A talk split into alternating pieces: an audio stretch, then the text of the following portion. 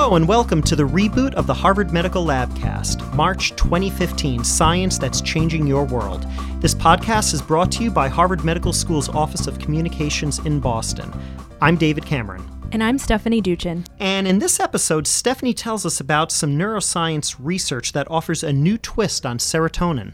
And today's conversation features Kristen Krukenberg and Jessica Polka, postdoctoral researchers at Harvard Medical School. David discusses with them the future of the scientific enterprise and whether it's sustainable for young scientists.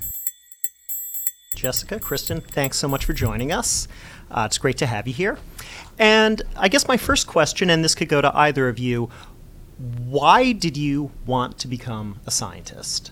For me, I guess it started in high school. I had the opportunity to do a research internship. So I got to go to a lab at the University of Illinois in Chicago and do actual research which just I don't know, it was a fantastic experience getting to try to understand something unknown and discover something that no one else knew. And I think I was hooked from that moment on and knew that I wanted to do research and stay in the lab and keep trying to figure out new things. Okay. What about you, Jessica? I have this one memory of being a uh, maybe a seventh grader and sitting cross-legged on my carpet, my parents' room, and uh, opening the cell biology textbook and reading about uh, organelles for the first time and my mind was just completely blown that life is composed of these mechanical devices that somehow work together to produce this kind of magical experience of, of a living object. And so I from that point on I, I think I was kind of set in And how old were you? Uh, probably like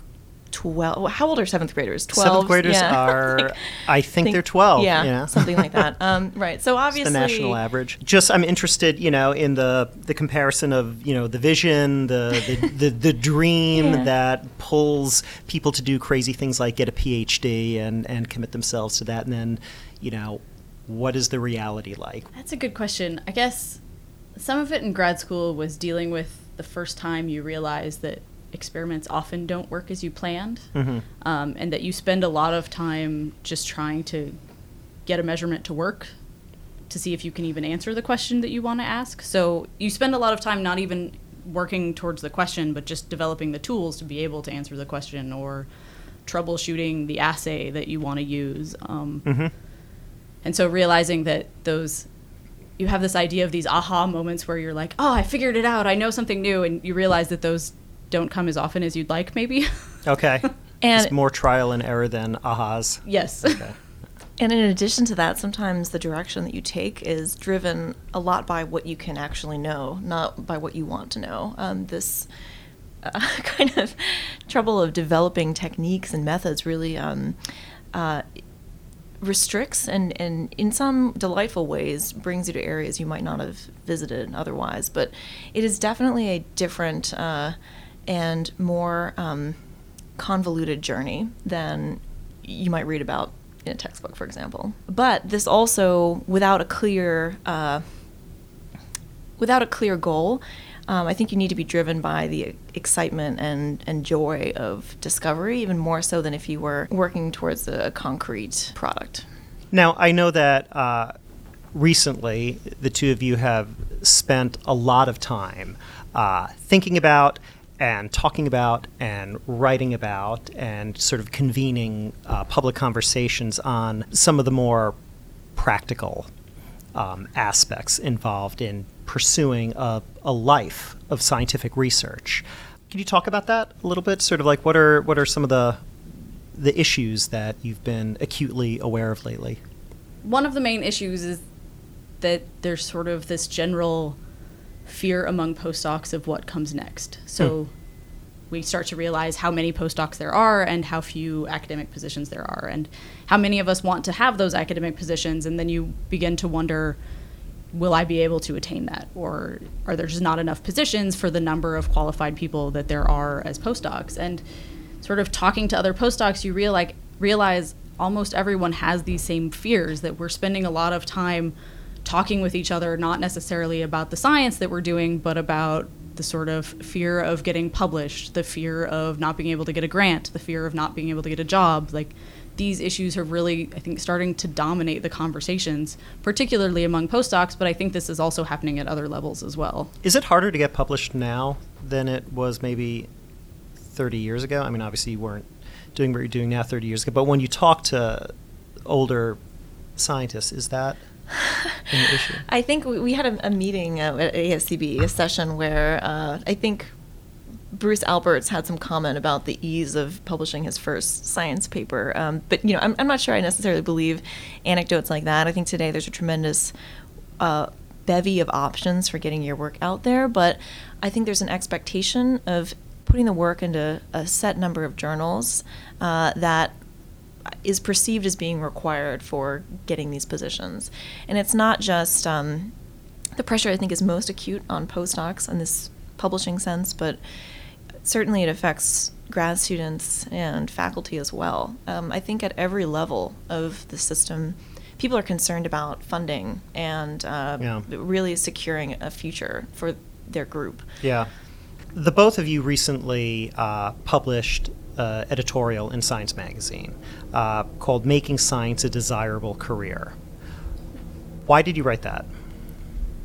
I think some of it came out of so from a lot of these discussions we've been having about um, the current system and people's sort of current fears, but out of this came this the sense that we have a system now that's what we're calling sort of hyper competitive, and that the two of us feel that this competition has gotten so extreme. I'm sorry, hyper competitive among who? among scientists. So I think that because so funding um, funding rates are so low, and you have so many people applying for for grants, so there's this. I think the funding rate at NIH is something like ten percent, at least at NIGMS. Um, I don't know about the other institutes. Meaning that 10% 10% of of grants, grants get, get- funded. So people are spending a lot of time having to write lots of grants in order to get one funded. Um, I think there's also this sense of competition in terms of, as Jessica was saying, this idea that to be successful, you have to publish in a small number of journals. But that small number of journals have limited space for articles, so then there's this Hmm. And by competition. small number, we mean three. Yeah, Yes. we're naming names. Yeah. right. Yeah, so that limits sort of. So then there's this competition for people trying to get those few slots in these prestigious right. journals. Um, and then the number of faculty positions are small, so the competition among postdocs to try to attain those positions. But But it, couldn't that be a good thing? I mean, because competitiveness makes you more ambitious. It makes you, uh, you know, sharper, hungrier. I mean, isn't why isn't that a good thing? I think to a certain extent, competitiveness is important. It uh, drives people to do probably better science faster than they would otherwise. And I think a certain level of competition is definitely positive. Uh, the concern is when competition becomes so acute that it drives people to do things that are perhaps not in the best interest of science, where there's a rush to publish. Uh, so certain experiments or controls, you know, you, you don't want to overlook things in, in the in the rush to get things out in time. Uh, people spend a lot of time talking and worrying about their careers rather than actually doing science.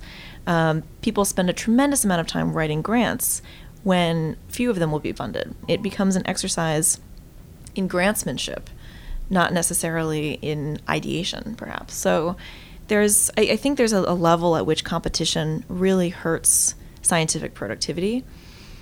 It's a difficult conversation to have and a difficult quantity to measure. Mm-hmm. But I think as young scientists, we definitely feel some of these ill effects.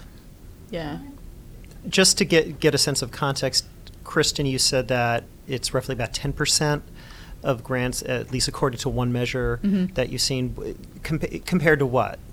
Compared to like what was it, or thirty years ago? So I think or- 30 years ago it was something like 30%. I'd have to look up the actual numbers, but there it's definitely been a been a drop. That's sort of the scale that we're looking at. yes. Okay. Are there ways that you think the culture of science, the culture of academic science, might be sort of unwittingly complicit in in some of this? so much of the entire scientific practice is defined by the structure of the system. We value training young scientists. We value uh, giving you know grad students and postdocs an opportunity to work on exciting problems. This system is essentially the same as we had 50 years ago. Uh, and I think built into this system is an expectation of almost exponential growth of the scientific enterprise. Every faculty member, there are obviously faculty members who have dozens of trainees working under them. Uh, but I think on average, there's probably about at least four or five trainees per, per faculty. So we have a system where uh, the production rate of, of scientists is perhaps exceeding the academic employment possibilities. And I think by nature, if people are not entering the system, want seeing this as a stepping stone to to future careers that are perhaps different or more mm-hmm. diverse, I think the competitiveness will be inherent in the system. The incentive to get more trainees, but then there's not jobs for all those trainees right. that they then. That's right. Essentially, all of the labor in a lab is performed by people who are training in one way or another, grad students or postdocs. Right. And PIs need people in the lab to do the work so that they can publish results and get papers in order to secure more funding. So in some ways, it's kind of this evil cycle of to get more funding, you need more people doing work, but which means you need more funding. So it sort of, I think it feeds on itself, and it's going to make it hard to get out of the system. I think. Yeah, almost like it's snowballing, or just. Yes. Yes, but to ba- get back to your point about the mm-hmm. culture, I, I think, um, yeah, I I think that in some in some ways we value new exciting results, which is so wonderful in many ways, but it also overlooks a lot of the really positive things that scientists do, whether that's communicating to the public, training new scientists in a very productive um, in a productive way, or contributing to the community in, in other ways. So I think there's a lot of a lot of features of the way that scientists are rewarded that could be perhaps optimized to provide better incentives to, to do good for the entire community. But our system, what you're saying, is just really tends to reward publication. The one, yeah. okay. In some ways, it seems that we're we're training people to fit one particular mold of what a scientist should be, as opposed to, like Jessica was saying, encouraging people. You know, some people may be really good at mentoring and training, other people may be really good at project development and some people may be really good at grant writing. Like there may be, as opposed to having saying, okay, so one person a P, who's a PI has to be good at mentoring, leading research, so running projects, getting grants, writing papers. You know, maybe there's room in the system to share some of that responsibility so that people who say don't want to be writing grants don't have to have a PI position, but there's some other position where they can still be doing research in the lab, but they don't have that sort of um, management role that a, that a PI mm-hmm. has. So in the in the editorial that you published in Science, um, you you know sort of as we're doing right now, you sort of lay out some of the issues that you see, and then you do list some recommendations. What are some of the things you would like to see happen in the culture of science today? I think one of the most promising suggestions. Uh, this is certainly not our original idea, but uh, this is an idea that we believe would be very helpful to the system would be to decouple the labor and training aspects of graduate student and postdoc experiences. If the primary work that gets done in a lab is done only by trainees, uh, the, I think you have a little bit of a conflict of interest in terms of wanting the trainee to, to perform and and uh, perhaps do the work that is outlined in a grant, but maybe not the intellectual freedom to pursue and develop their own ideas as much. Uh, is yeah. that what you mean? Um, when when you say training grants and fellowships should replace grant support for most trainees?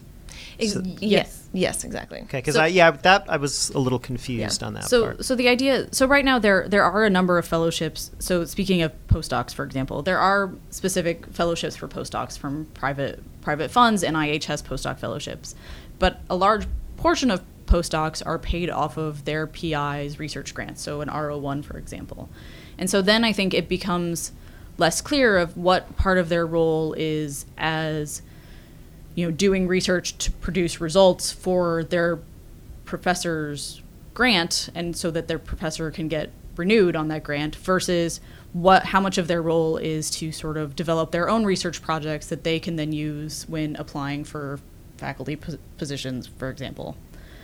And so one idea is if you have postdocs just funded off of their own fellowships, then they have more independence in the type of, of research they can do. And then the postdoc really does become a, a time where they can s- explore scientifically, they can try new ideas and sort of test out new areas and see where they want to go and gain skills in some of those areas without necessarily just having to produce results based on their PI's ideas. How would a PI, a PI feel about that? I- I mean, I could see why the postdoc Yeah. would love that, but and I, I think this is why I mean, you're you're as you were saying, you're on the job market right now, Right. so you might become a PI pretty soon. So would exactly when you flip over to that role, what? That's what- true. Yeah. no, yeah, because then, like, as a PI, you need people to do the work. So Yeah. finding the balance, I think, is difficult. And it, it's not to be said that the the postdoc would necessarily just do something completely different from their PI. Hopefully, they could find an, an area that they can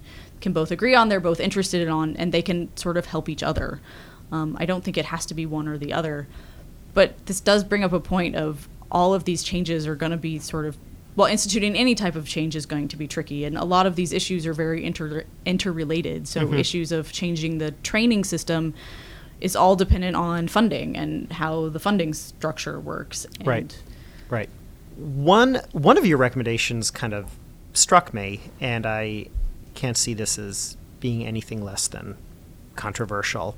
Uh, when you say we should move the career bottleneck from faculty to the postdoc, or even down to graduate school admissions. So, I mean, ultimately, fewer trainees. Is that That's essentially the proposition. And uh, again, this gets back to this idea of perhaps having more scientists continuing to do science beyond training in a s- staff scientist or perhaps research associate position of some kind. I think that the need to alleviate hypercompetition is quite strong. And I think postdocs at the end of their postdoc period tend to feel this most acutely. Uh, but it definitely ramps up through the entire training process. And by, by no means are faculty immune as, to it as well. mhm. But as requirements for jobs become more and more intense and demanding, people are spending seven, even more years in a postdoc. Uh, and coupled with a long PhD period and maybe a couple of years before starting grad school, you're essentially asking people to devote over well over a decade, um, sometimes into their mid or late 30s in training positions with very little assurance that they're going to be able to use the skills that they're training for in the way they had imagined. And so our primary concern is that this system is looking less and less attractive to young scientists. And while there's a certain level where competition is good, we're now at this point where perhaps science is looking less attractive to talented young people. And we certainly don't want young scientists or budding young scientists to be counseled by their guidance counselor uh, not to go into science because it's an unstable career choice, essentially. yeah.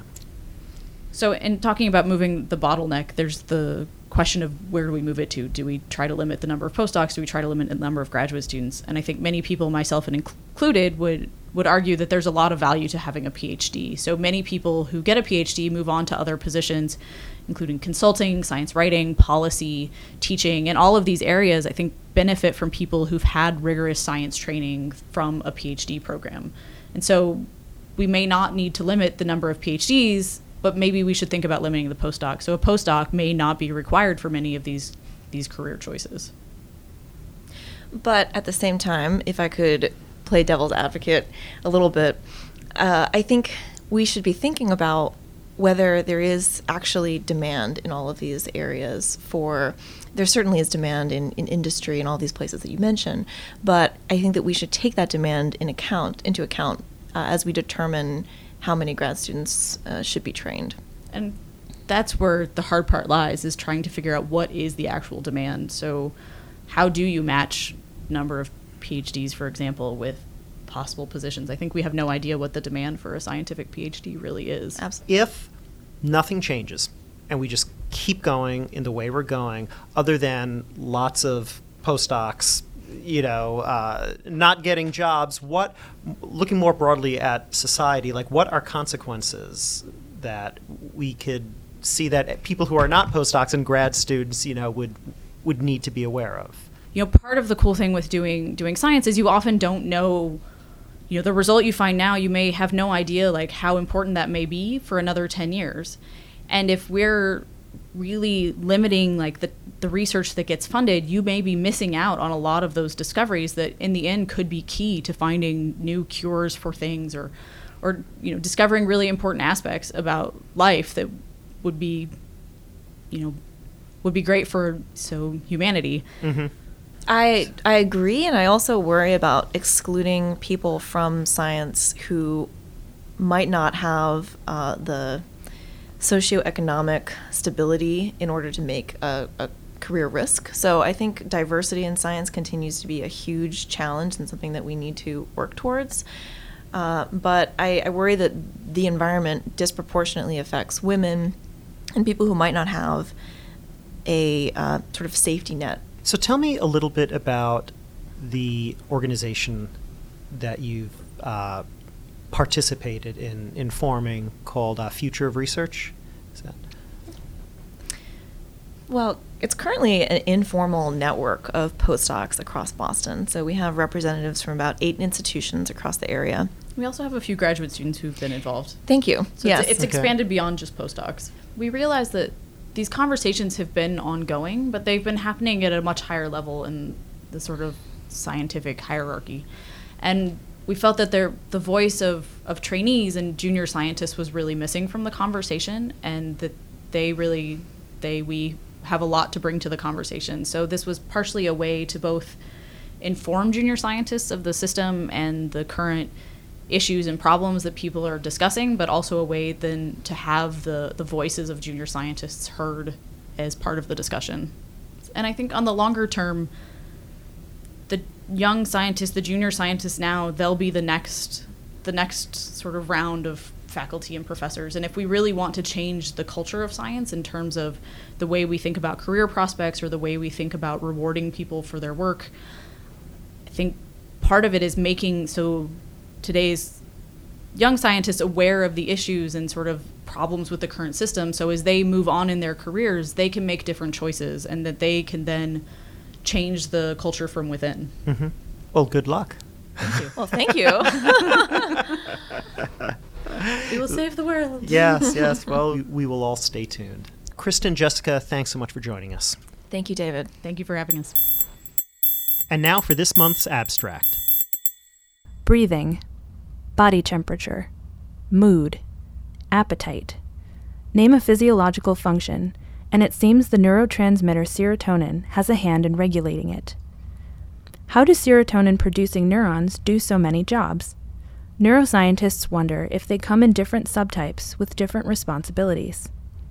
Thanks to new genetics tools, Harvard Medical School professor of genetics Susan Dymecki and collaborators have now shown this to be true, at least in mice. They identified several molecular subtypes of serotonergic neurons and found that just one subtype is responsible for increasing breathing when too much carbon dioxide builds up in the body. They were then able to characterize the subtype's unique properties. Until now, neurons have been classified by the neurotransmitters they produce and where they're located in the brain. Dymecki's results suggest that's not enough. The study also offers new ways to think about how to diagnose, assess risk, and develop targeted drugs for a range of serotonin related disorders. Thanks for joining us. This podcast is a production of Harvard Medical School's Office of Communications and External Relations, and we'd love to hear what you think at hms.harvard.edu slash podcasts. You can also follow us on Twitter, where our handle is at HarvardMed, or like us on Facebook. And now we'd like to leave you with a thought by Maria Montessori. We especially need imagination in science. It is not all mathematics nor all logic, but it is somewhat beauty and poetry.